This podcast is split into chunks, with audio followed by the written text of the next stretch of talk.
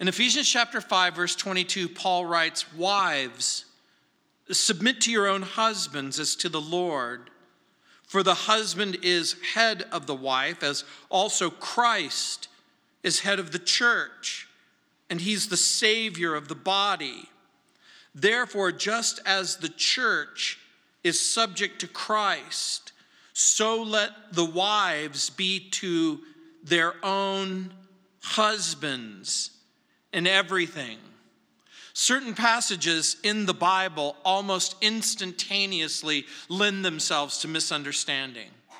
Like all passages in the Bible, we should carefully consider what it says, what it means in its context, and then its instruction. In this chapter, chapter 5, Paul likens the church and the people in the church to obedient children in verses 1 through 21 wives, obedient wives in verses 22 through 24, obedient husbands in verses 25 through 33. And again, ladies, you don't have to be a mathematician to figure out that the husbands are going to get a lot more instruction than the wives. The heat is going to be on you tonight, but the chair is going to get really hot next week. The instruction comes on the heels of walking in the light in verses 8 and 9. And then again in verses 11 through 14. Seeking God's will and doing God's will in verses 10 through 17 taking every opportunity to do what's good in verses 15 and 16, refraining from getting drunk at the beginning of verse 18, being filled with the Spirit at the end of verse 18, gratitude in verse 20, mutual submission in verse 21. And then it says, Wives, submit to your own husbands as to the Lord. And so, in this very, very short passage, we're given the motive for submission in verse 22. We're given the method that, of submission in verse 23. And we're given the model for submission in verse 24.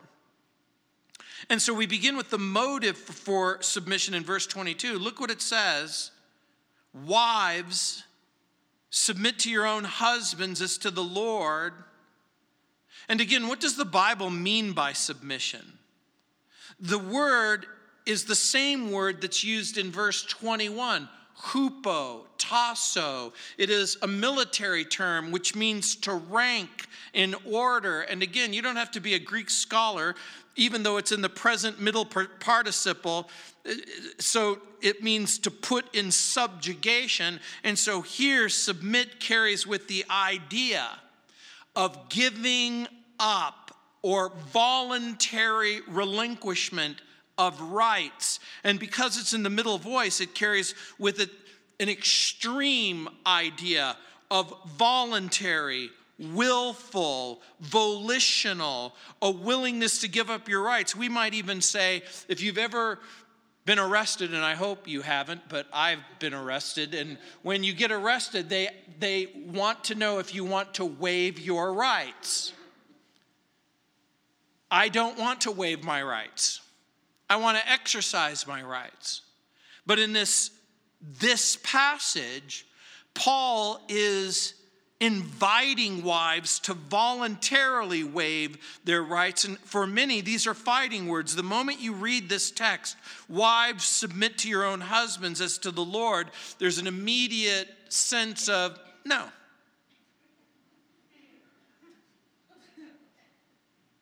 Husbands who are un, able or unwilling, like I said, to memorize scripture seem to find this one so easy to quote. And when some people talk of submission, there's this picture that they have in their mind submission. And they go back to the first time they saw Star Wars and or Prince or that one episode where some of you remember where Princess Leia is chained to Jabba the Hutt in that kind of odd outfit. And there's Jabba with his worm like alien, disgusting body. And they think, no, no, and no. And for good reason. Because some men have clubbed their wives over the head with this scripture, and they've used it as a weapon to get their way rather than as a tool to promote God's will and God's way. And that's part of the challenge that I have to help you understand. Paul never intended this scripture to be used as a weapon to instill fear or to generate humiliation. Some people make the mistake and assume that these are Paul's words, that he was a misogynist from a bygone era in an outdated, male dominated, mean spirited culture. And nothing could be further from the truth. The danger is to interpret this passage with a chauvinistic or a feministic or some other viewpoint other than what the Bible is teaching. And the passage is understood in the broad context of mutual submission in verse 21, specific submission in verse 22. And you'll remember that children are going to be asked to obey their parents in chapter 6, verse 1. Bond servants, or at least in our culture and society, employees are going to be asked to be obedient to their employers. Our concept of, of submission must come from that which exists between Christ and the church. It was the Life Application Bible commentary on this particular passage where he writes, Christ loves the church and she submits to him, unquote, subordinating our personal desires for the good of the loved one, submitting ourselves to Christ as Lord that's a good definition. Submission is subordinating our personal desires for the good, not the harm, for the good of the one who is loved, submitting ourselves to Christ as Lord. And so, wives submit, husbands love, children obey. But in all of those instances, whether wives are submitting, husbands are loving, children are obeying, the motive that has been given by the Bible is the Lord.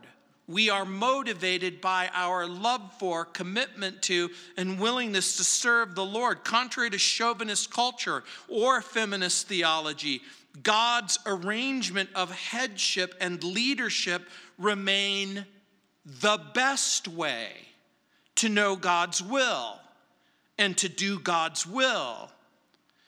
I was in India right before Stuart Briscoe and Jill Briscoe. Jill Briscoe made this comment to a group of ladies that she was teaching a man of quality is never threatened by a woman of equality.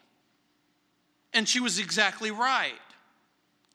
According to Paul, a wife demonstrates her submission to Christ by her submission to her husband.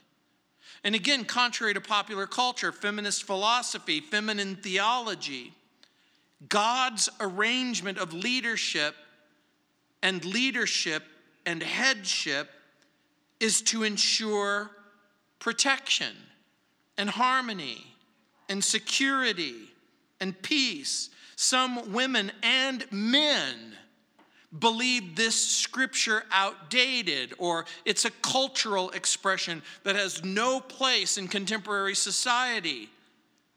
But when they do, they miss the point of the passage and the meaning of the passage.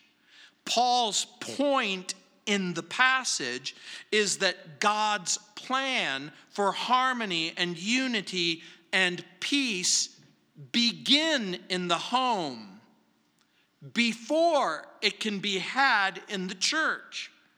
And that's part of the point, but it's not the whole point. What's the critic's response? The critic's response is why would you teach why would you promote something that has led to profound abuse and much suffering Why promote and protect a system of male dominance that abuses women and subjects them to fear and control? This last week, I can't believe I saw this, but there was in the news of this Italian lady running through the, uh, the St. Peter's Square. She's naked from the belly button up. She attacks the nativity scene and grabs the, the baby Jesus from the nativity scene and she shouts in Italian that God is a woman. And everybody there was convinced and they changed their mind. No, no, that's not what happened. That's usually not how change takes place. Again, when they say, the critic says, why would you promote and protect a system of male dominance that abuses women and subjects them to fear and control? The charge itself is false. That's not what the Bible invites women to do or husbands to do. Women are not instructed to submit to husbands in abuse or crime. It isn't Wives, submit to your husbands as to the Lord, even if they ask you to do something illegal or immoral. That's not what's being asked. God's system was never intended to trap or abuse or humiliate women. God's system was to protect women and to provide for women. And Paul lists at least two reasons. One is in verse 22, the other is in verse 23. Number one, women are to submit to their husbands. Note what it says the motive, as to the Lord. Sorry, husbands, this doesn't mean that they treat you as Lord. When it says as unto the Lord, it doesn't mean treat me like I'm Jesus, treat me like I'm God. That's not the meaning of the text. There's only one Lord. Jesus Christ is Lord. Rather, it means it is their duty, a duty with which they owe the Lord. Now, don't ignore the context.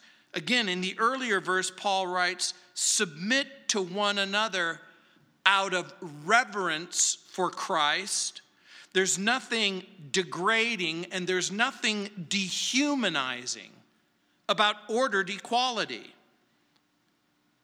unless you're not full of the Holy Spirit and you're not full of joy and you're not full of thanksgiving and you're not full of humility. Remember the context. It's the entire chapter, and sometimes it's the entire book. When you're full of the Holy Spirit, when you're full of joy, when you're full of thanksgiving, when you're full of humility. Husbands and wives and parents and children and employers and employees treat each other with respect and deference. Paul says women submit out of respect, not for their husband, oddly enough, but out of respect for Jesus Christ. The second reason, which we're going to explain more fully in a moment, is found in verse 23. The husband is the head of the wife. This arrangement began in the Garden of Eden and the creation of man and woman. Women are not in submission to their husband because of Adam's curse. It isn't because of some sort of generational curse brought on by Eve's disobedience. It isn't the, the, the, the circumstances of women where, we, where you go, well, it's Eve's fault. She messed it up for every woman in every generation. That's not what this text is saying. Wives are to submit to their husbands for the same reason that husbands are to submit to Christ, and that children are to submit to their parents, and slaves to their master. It's a part of God's order. And so now think about this, and I'm going to talk more about it. The method of submission. In verse 23, it says, For the husband is head of the wife, as also Christ is the head of the church, and he is the Savior of the body. The natural meaning of the word head is leader, ruler, authority. When you're the head of the FBI, you're the authority. The director of the FBI answers directly to the Attorney General of the United States the Attorney General of the United States reports directly to the President of the United States. And whether you like it or not, the President of the United States reports to the Constitution of the United States and the people of the United States. Is it possible that a president could abuse his power or her power? Is it possible a judicial system can abuse their power? Can police officers abuse their power? Can husbands abuse their power? Can parents abuse their power towards their children? Abuse isn't a sufficient argument to subordinate God's order. Now, I want you to think about this. Real spiritual leadership involves service and sacrifice. Some scholars parse this word head to mean source rather than authority. Again, the application bible commentary has a, a, great note it says quote a wise and christ honoring husband will not take advantage of his leadership role and a wise and christ honoring wife will not try to undermine her husband's leadership either approach causes disunity and friction in the marriage and a lot of people have tried to sort of circumvent that i know that i did early on the way that i do it is i go look I said to Mary, I'll make all of the all of the critical decisions I'll make, and you make all of the ordinary decisions. We've never had to make a critical decision in our marriage. I said, Look, I'm gonna wear the pants in the family. And so every morning she tells me which pair to put on. now, if you wanna have a happy marriage, you should understand that maybe your wife is better at picking out your clothes than you are. But here's the point the wise husband still has to exercise leadership, and the wise wife has to willingly submit to her husband's leadership in Christ. Now, clearly, there's a problem when a husband's interests aren't Christ's interests. And some people, uh, particularly women, might think, well, I know that I'm to, to submit to my husband, but he's supposed to submit to Christ. And I couldn't help but noticing that Jesus is way different from my husband. Jesus doesn't make the same kinds of bad decisions that my husband makes. We're going to get to that in just a moment. There is a problem when the wife's interests are not the interest of Christ. Submission is rarely a problem when both husband and wife have a strong and sensitive relationship with Christ they honor God and obey God and are filled with the Spirit and joy.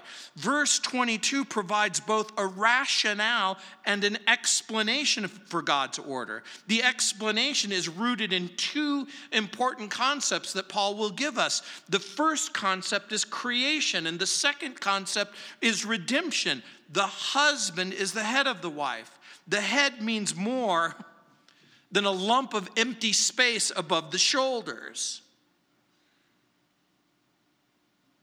It has to mean something else. It has to mean authority. Some have, like I said, translated this source, but that simply can't be the meaning in the context. A careful Greek scholar looked at this word in 2,336 instances in ancient Greek culture. Nowhere was the meaning ever given as origin or source. F.F. F. Bruce says, quote, but in context, the word head has the idea of authority attached to it after the analogy of Christ's headship over the church. Head has the same meaning in English, like a department head or the head of a university. And so there is an element of authority.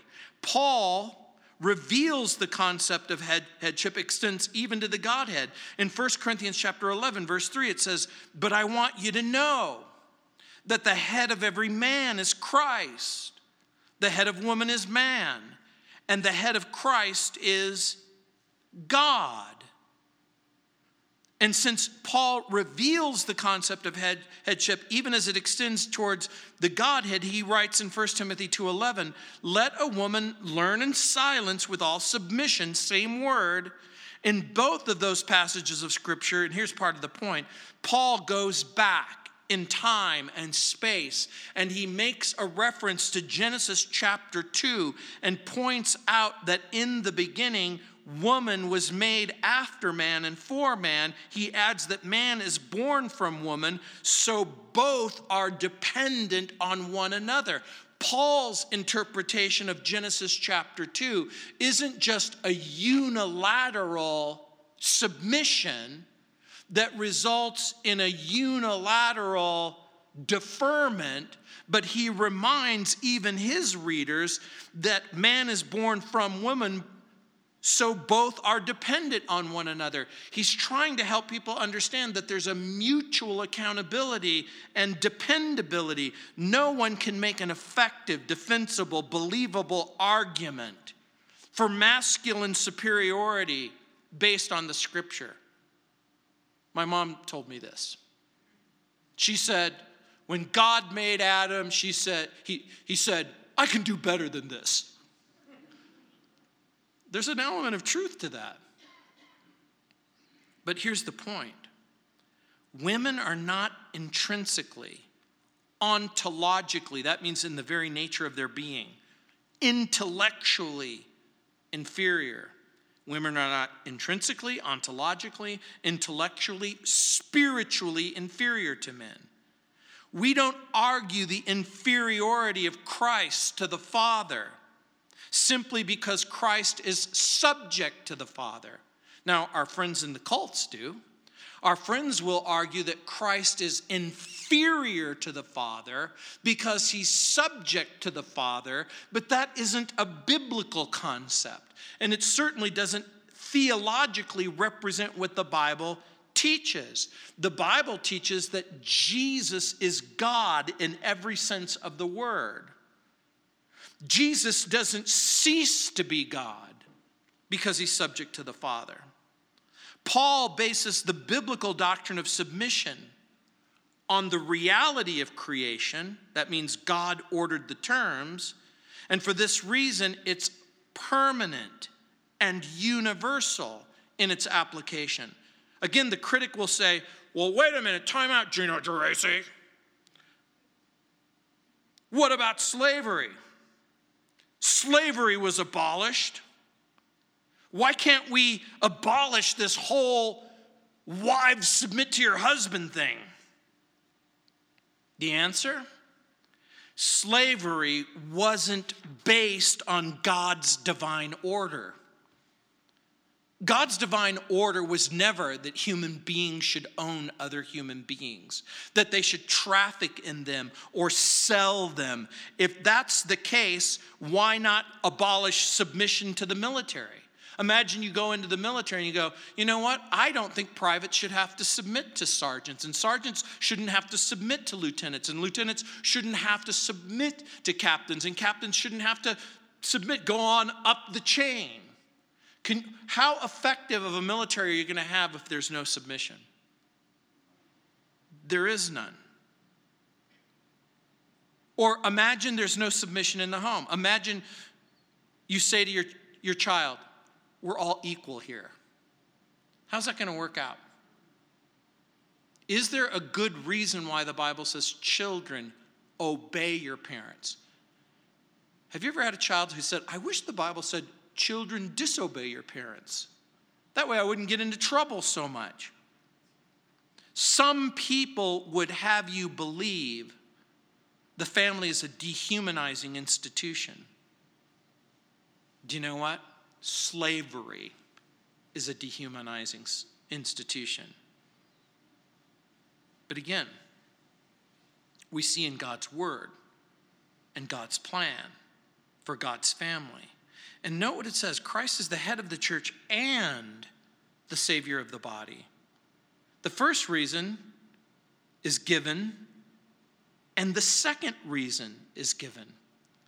The first reason is established in creation. The second reason is established in redemption. And so, note what Paul does Christ is the head of the church and the Savior of the body. I actually want you to read this a little bit differently without abandoning the context or the meaning of the passage. This is Paul's way of saying, in effect, look at Jesus. Pause for just a moment. Have you ever had an argument with someone and you were sure you were right and you were sure that they were wrong?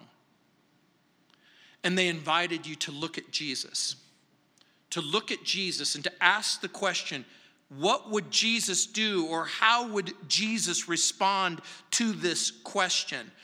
Again, I'm going to suggest to you this is in part what Paul is doing. He's saying, Look at Jesus. Paul always looks at Jesus for the source of truth and the example of truth. Paul defines the headship of man in terms of creation, and then he relates it to Christ in terms of redemption. Jesus Christ is always the context for submission and authority. This is going to prove important as we continue our study.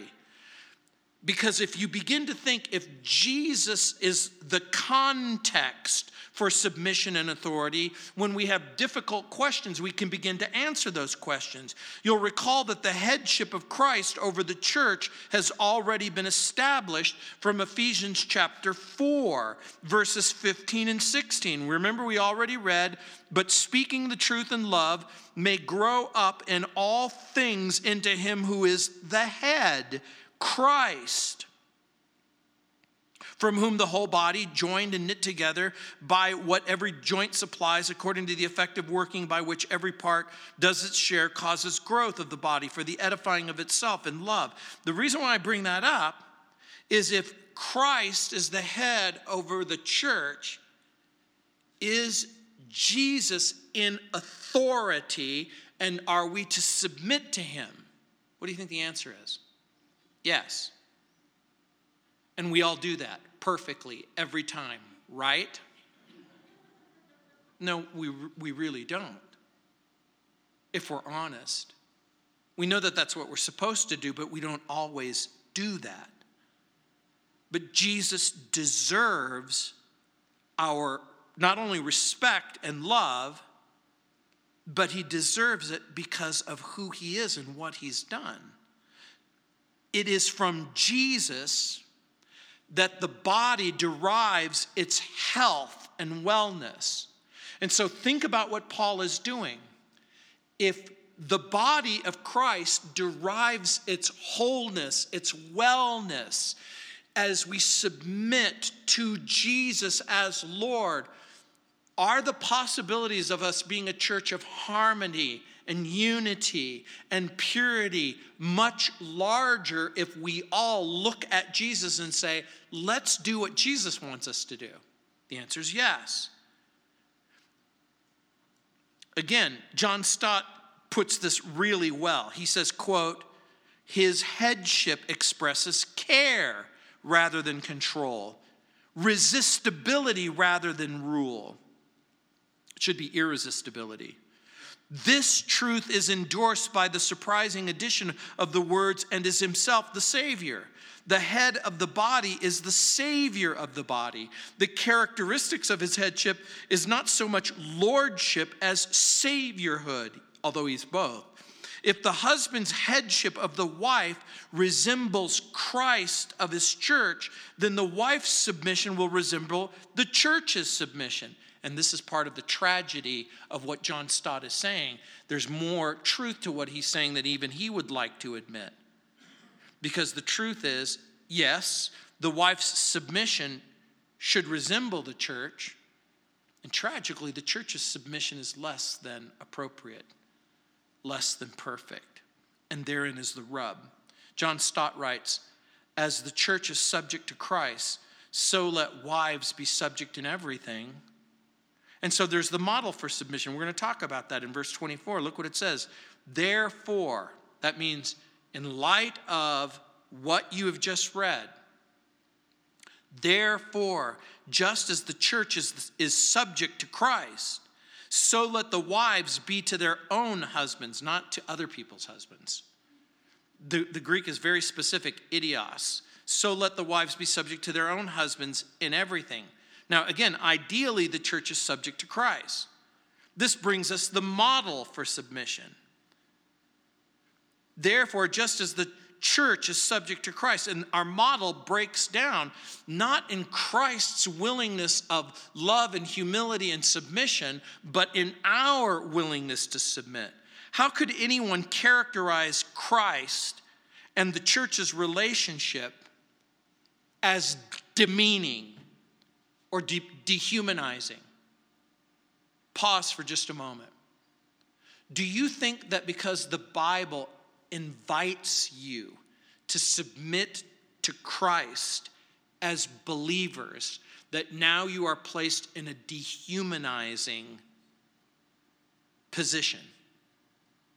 No. Why? Because of who Jesus is.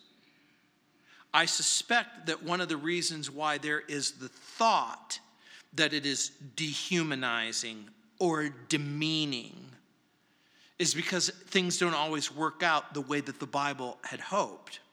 For the Christian woman, submission is not unthinking obedience to his rule, but grateful acceptance of his care and love and protection and provision. The relationship in its ideal form should be permeated, inundated, soaked in joy and gratitude and humility, all the things that we saw in a person who's filled with the Holy Spirit, expressing the character of Christ. If a husband is filled with the Holy Spirit and expressing the character of Christ, ladies, how hard is it to submit?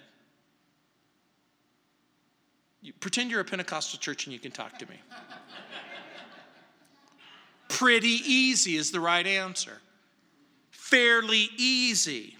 Again, as John Stott puts it, quote, whenever the husband's headship mirrors the headship of Christ, then the wife's submission to the protection and provision of his love, far from detracting from her womanhood, positively enriches it.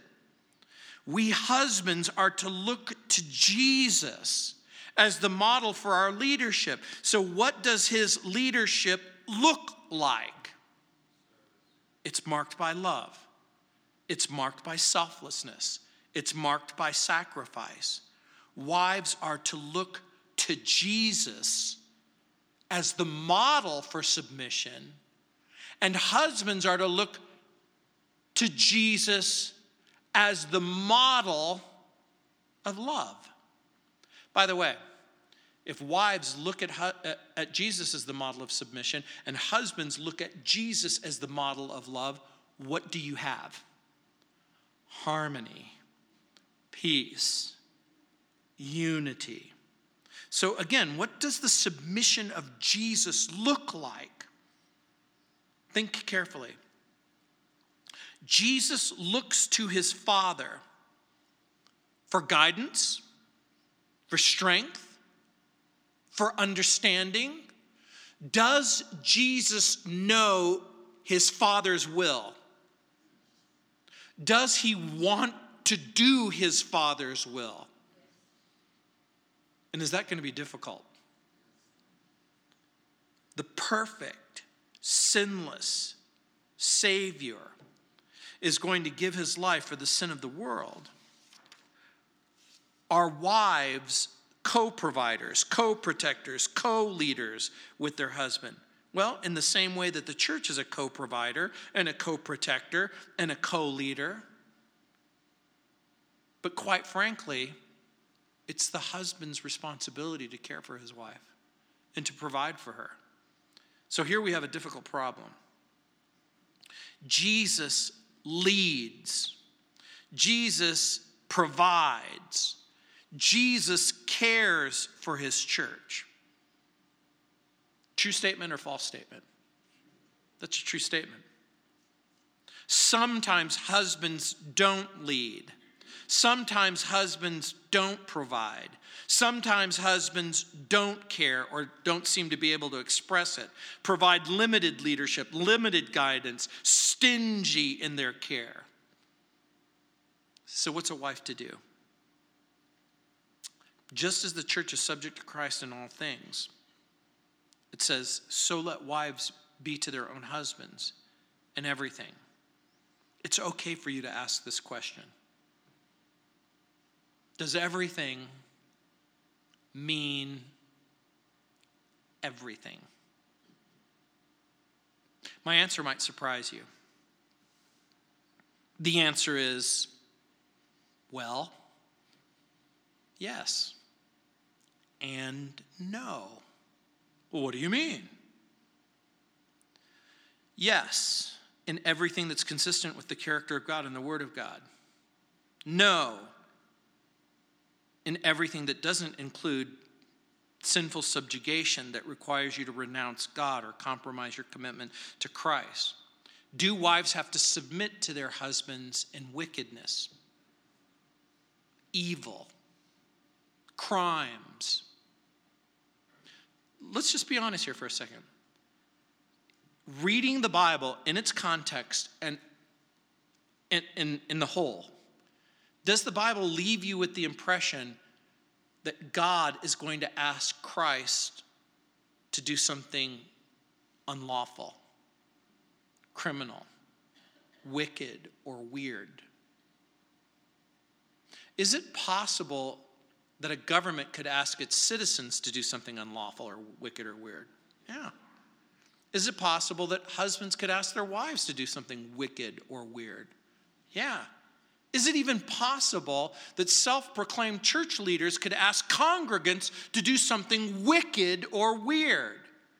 Can you imagine we're celebrating? Um, who, who's celebrating? We're mourning that I think it was some 25 years ago when Jim Jones ordered 800 plus people in Guyana to, to drink poison Kool Aid and kill themselves? Or was it David Koresh and his weirdness and wickedness in Waco? If a church leader asks you to do something sinful, do you submit to that? No. So, this is part of the p- point. Everything can't mean an invitation to sin. Everything can't mean that this is the husband's charter for abuse or sin or scandal. Does this mean that women submit to abuse, cruelty, or violence? It can't mean that because in Ephesians 4:32 it says be kind to one another, tender-hearted, forgiving one another in the fear of God. Jesus gives us a model of godliness, spirit-directed living, joy, peace, sacrifice, service.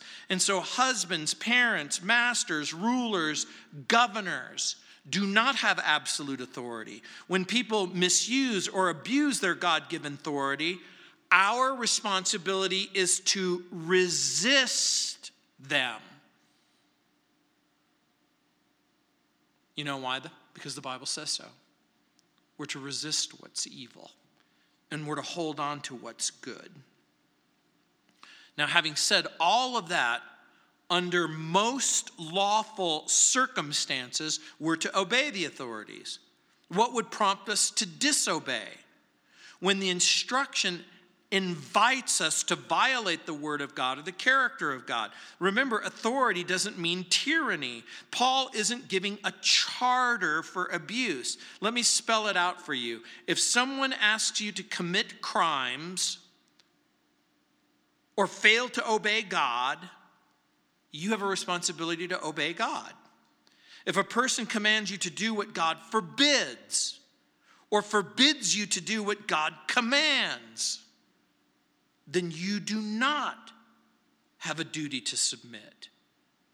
But you can conscientiously refuse to submit, to refuse evil, to resist evil.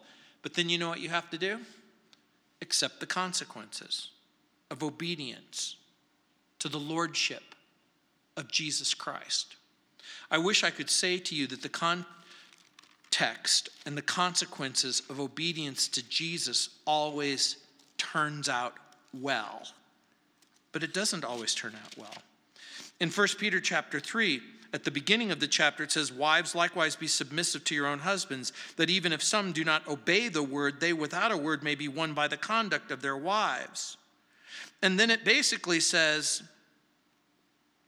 about or, um, adorning yourself, but it goes on and it says something disturbing in verse 13.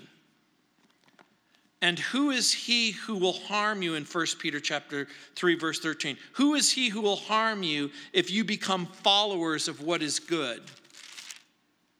The answer is he could. If I do what's right, he could hurt me. If I don't do what the government says, they can imprison me. If I don't do what the dictator or the tyrant commands me to do, I could go to jail, I could lose my job, I could lose this church, I could lose the ministry, I could lose, lose, lose. And then it says in verse 14, but even if you should suffer for righteousness' sake, you're blessed. Question If you've ever suffered for righteousness' sake, did you feel blessed? Probably not. Have you ever met a woman who's been hit by her husband? Do you think she feels blessed? Or who beats her with a stick? Or abuses her in a number of other different ways? Do you think she feels blessed? I'm going to suggest to you that she doesn't feel blessed. But according to the Bible, it says that she is blessed because she's suffering for righteousness' sake. Now, let's be clear here. I am not endorsing in any way, shape, or form the abuse of people. If husbands in this church decide to physically abuse their wives, my instruction to the wife is call the police, have him arrested. I'll come and pray with him while he's in jail. But if you want to abuse your wife, then you have to be willing to accept the consequences. Can God abuse his authority? No. Can Jesus abuse his authority? No. Can the church abuse its authority?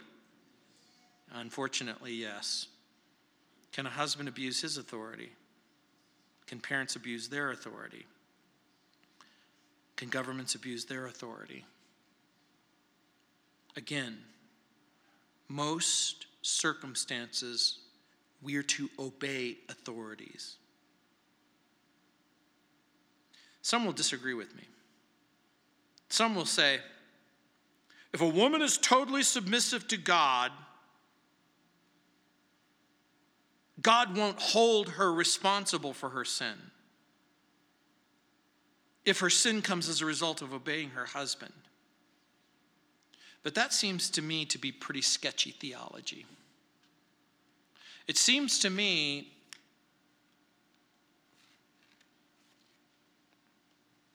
that if you know that something is wrong, that you have a responsibility to do what's right and to not do what's wrong. So, what is submission that makes sense? You have the proper motive you exercise the proper method, you embrace the proper model. The singular theme for all of those is Jesus. So here's what Paul invites us Wives, submit to your husbands because you love Jesus. The proper method is we submit for Christ's sake. He's our model. He submits to his father. He submits to local authorities.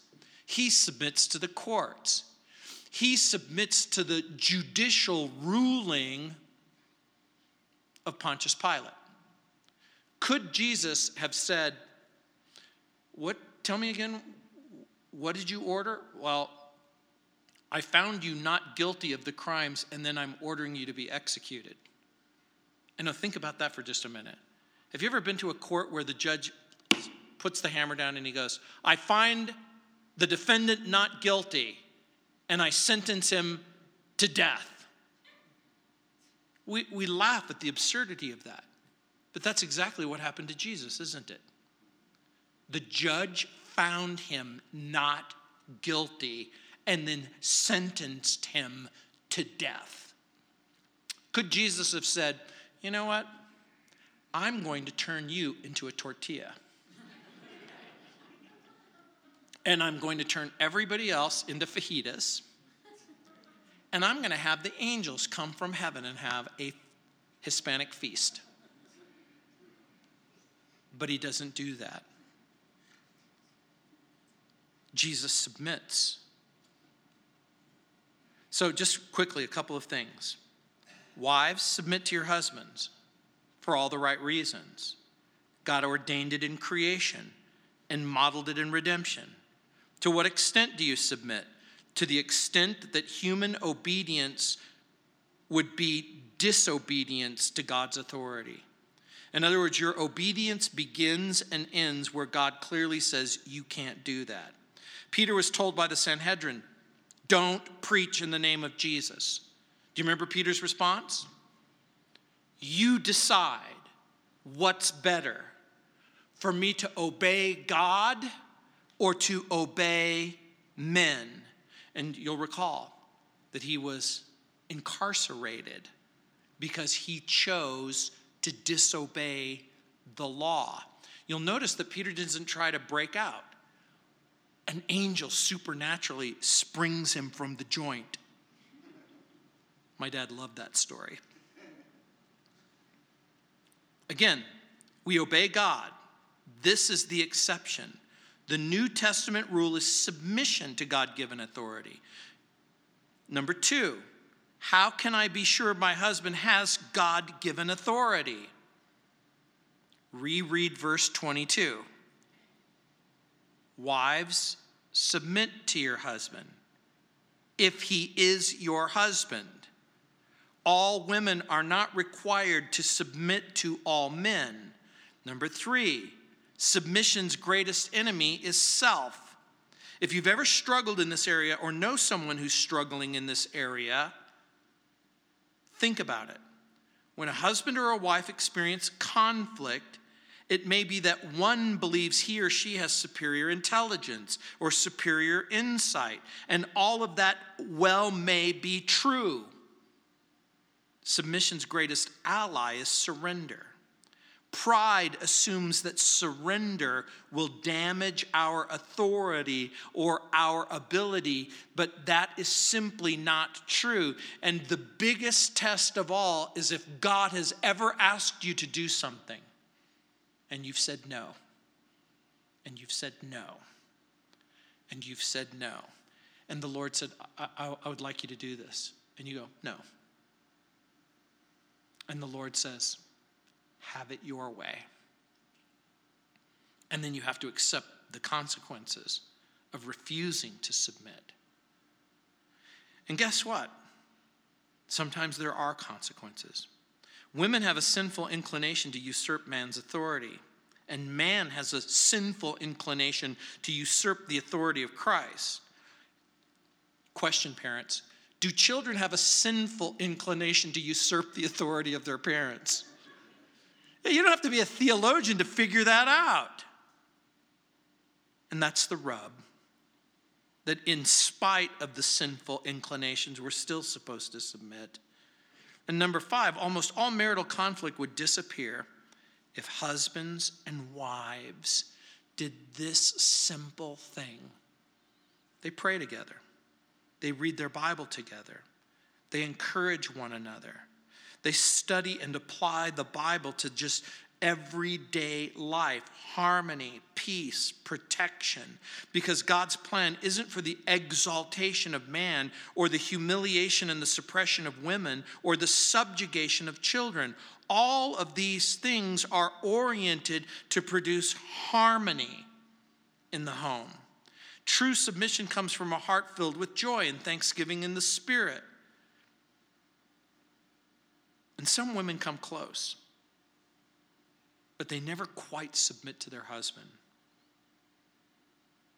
And I'm going to suggest to you it's because they never quite surrender to Christ. Ladies are rightfully afraid that they're going to be dashed to pieces. Wives should understand and support their husbands, and husbands should understand and support their wife. The Bible says husbands live with them and understand the way that they are. I was reading a book by Linda Dillow, and she gives four fears that women state in this matter. Number one, she says she is afraid of what he might do or ask her to do. Yet a woman only needs to go as far as Jesus insists and never further. Does that make sense? A woman only has to go as far as Jesus would go and never further than what Jesus would do. Number two, she's afraid he will fail. There's ladies out there who want to shout amen, but they're just they're, they're choking it down. They're saying, I'm not, I, I want to say it, but I'm not going to. She's afraid he will fail. Well, that's possible. Ladies, does God allow husbands to fail? Does God sometimes allow husbands and wives and children to fail? Does God do it because he hopes that there'll be failures? Or does he allow failure as a mechanism to grow up and to mature and to sometimes become more like Jesus? Number three, she's afraid he's not responsible. I can hear the shout of amen again. He's not responsible. Well, a wife who submits to her husband runs this terrible risk. You're exactly right, ladies. He might do something irresponsible. And I know it's hard for you to hear it now, but you should have known this before you married him. Did anyone ever have a conversation with you go, is he going to act responsibly or is he ever going to be irresponsible? And you said, Dad, Mom, yeah, he could be irresponsible. Yet a husband who acts irresponsibly, it's been my experience that when a woman supports her husband, even in his failure, God makes a provision. And number four, and this one surprised me. I was shocked when I read it. She's afraid of God's will. She's afraid of what he might say or do to her. She's afraid he'll fail. She, he, she's afraid he's not going to be responsible. She's afraid of God's will. What does that mean? A wife may agree with the first three fears, yet there's this fear that God will allow the situation to go on so long or cause more pain or more loss than she can bear. Question Does God allow pain and trial and suffering and hardship and loss? My answer would be God sent Jesus here for you. It involved pain, trial, suffering, hardship, loss. I think the way I would answer your question is this no one is more grieved with our sin than God. Yet God allows certain things for purposes that I don't always understand. Surrender, submission are linked to the presence of the Holy Spirit in the absence of self. George Mueller was a man of faith and surrender and submission. He established orphanages all over England, and he was asked this remarkable question. He was said, somebody asked him, How did you do it? What was the secret of your service? He replied, There was a day when I died, utterly died. And as he spoke, he bent lower and lower and lower to the floor, he said, died to George Mueller, died to his opinions, died to his preferences, died to his taste, died to his will, died to the world, its approval or censure, which means disapproval, died to the approval or blame of my brethren and friends. And since then, I have studied only to show myself approved unto God. What are the benefits of, of submission? Relief. You might find that hard to believe. When you release the area of leadership back to your husband, you experience this huge weight off your shoulders, and you can say with confidence, He's in God's hands. The choices and the decisions that He makes, that's in God's hands. But the second benefit might surprise you. The second benefit is change. You see, ladies, your husband's chance for change greatly increases the moment you're willing to submit to the Lord. What's the greatest barrier to a wife's submission? A disobedient husband. Next week, I'm going to put the husbands in the hot seat, and it's going to burn. But Linda Dillow offers this great insight she says that when a wife submits to her husband, really submits to her husband, not half hearted, reluctance, but because of God's created order and because of re- the redemption of Jesus, because of the love of Jesus, because of the mercy of Jesus, because of grace, because of forgiveness, because of the peace of Jesus, these become the most powerful motives to change. In other words, your submission is the greatest and most effective tool that you possess to change your husband. This is why the Bible says what it says. And this is why I have to say what it says. Wives, make sure your husbands come next week. Lord, we thank you, we praise you, we glorify you. Lord, we know that ordered submission is something that you ordered to ensure humility, to ensure harmony, to ensure peace to make sure that we live in an atmosphere of grace and mercy, of forgiveness and love. Lord, we know that there will be no harmony in the church unless there's harmony in the home. And so, Lord, I want to take this time just for a moment and pray for our marriages. Lord, I want to pray for husbands and wives, and I want to pray for their children, and I want to pray for their families. Lord, I so much want husbands to love their wives, and I so want wives to submit to their husbands. Not to submit to abuse, but to submit to an atmosphere where harmony and peace and grace and mercy could become known and experienced. Lord, we so much want to raise our children in the fear and the admonition of the Lord. Lord, we want our children to obey us not because we're always smart or because we always make the right decision, but because we know that humility and submission are things that are difficult for us. And so, Lord, again, we pray for your grace. We pray for your mercy. We pray for your love.